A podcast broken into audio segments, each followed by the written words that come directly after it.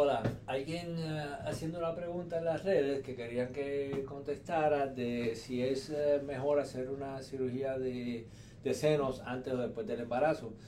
Y no hay una contestación clara. Este, la realidad, eh, por ejemplo, tienes un, un, aumento, una reducción de senos, un paciente que aún no ha dado a luz, pero quizás tenga dolor, esté incómoda por la ropa, no se sienta contigo. Oye, lo ideal es esperar a que termine de, de, reproducirse, lactar, porque los senos pueden crecer, pueden caerse, que tenga dificultad quizás hasta de lactar.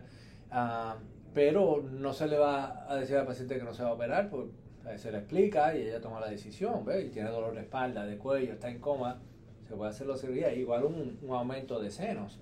Eh, un paciente está incómodo eh, con la apariencia, quiere tener su escote, está vasillita arriba, se puede hacer antes del aumento de seno y, este, y muchas veces eh, eh, la manera es impredecible decir qué va a pasar con los senos cuando, cómo van a quedar los senos después del embarazo, nadie puede predecir eso.